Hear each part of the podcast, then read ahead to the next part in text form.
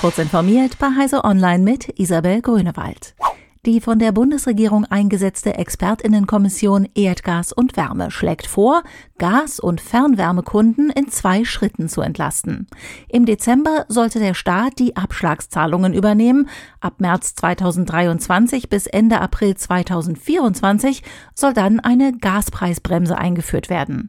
In dieser Zeit soll auf 80 Prozent eines geschätzten Grundkontingents der Preis durch einen staatlichen Zuschuss auf 12 Cent pro Kilowatt abgesenkt werden. Das erklärte die Kommission zur Vorstellung ihres Zwischenberichts. Ein Endbericht soll noch in diesem Monat vorliegen. Die Verbraucherzentrale Niedersachsen warnt vor einer derzeit rapide zunehmenden Betrugsmasche mit gefälschten Webshops. Diese versuchen, die stark angestiegenen Energiepreise als Köder für potenzielle Opfer zu nutzen. Doch anstatt vermeintlich günstigem Brennholz lieferten die Betrüger dann nach der Bestellung nichts. Kaufinteressenten sollten daher genau hinschauen, wo sie bestellen.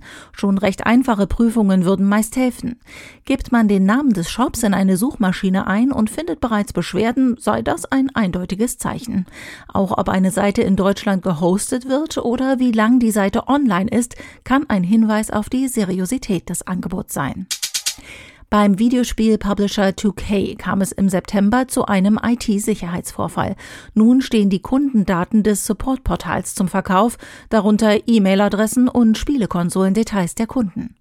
Die Mailadressen hatten die Kriminellen bereits kurz nach dem Hack missbraucht, um Kunden einen Passwort-Cloud-Trojaner in Form eines gefakten Game-Launchers unterzuschieben. Wer den Dateianhang ausgeführt hat, sollte umgehend alle Passwörter bei seinen Online-Diensten ändern und wenn möglich eine Zwei-Faktor-Authentifizierung aktivieren. 2K rät Kunden derzeit bei E-Mails besonders aufzupassen, da noch weitere Nachrichten der Betrüger kommen könnten. Ein Team von Nanotechnologieforschern an der University of California in San Diego hat sogenannte Mikroroboter entwickelt, die in Organe von Tieren vordringen können, um dort Infektionen zu bekämpfen. Die schwimmenden Therapiesysteme auf Basis von Algenzellen wurden bereits erfolgreich an Mäusen getestet, die an einer lebensbedrohlichen bakteriellen Lungenentzündung litten. Nach Gabe der Wirkstofflieferanten durch ein Röhrchen, das durch die Luftröhre gesteckt wurde, soll es nur eine Woche gedauert haben, bis die Infektion bekämpft war. Die Forschenden glauben, dass das Verfahren auf Intensivstationen zum Einsatz kommen könnte.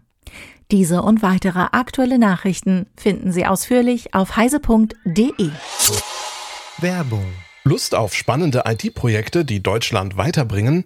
Dann gibt's in der Bundesdruckereigruppe die passenden Jobs. Als IT-Sicherheitsunternehmen des Bundes arbeiten wir an innovativen Lösungen für den digitalen Schutz des Landes. Immer mit dabei Teamzusammenhalt, Flexibilität und kreativer Freiraum.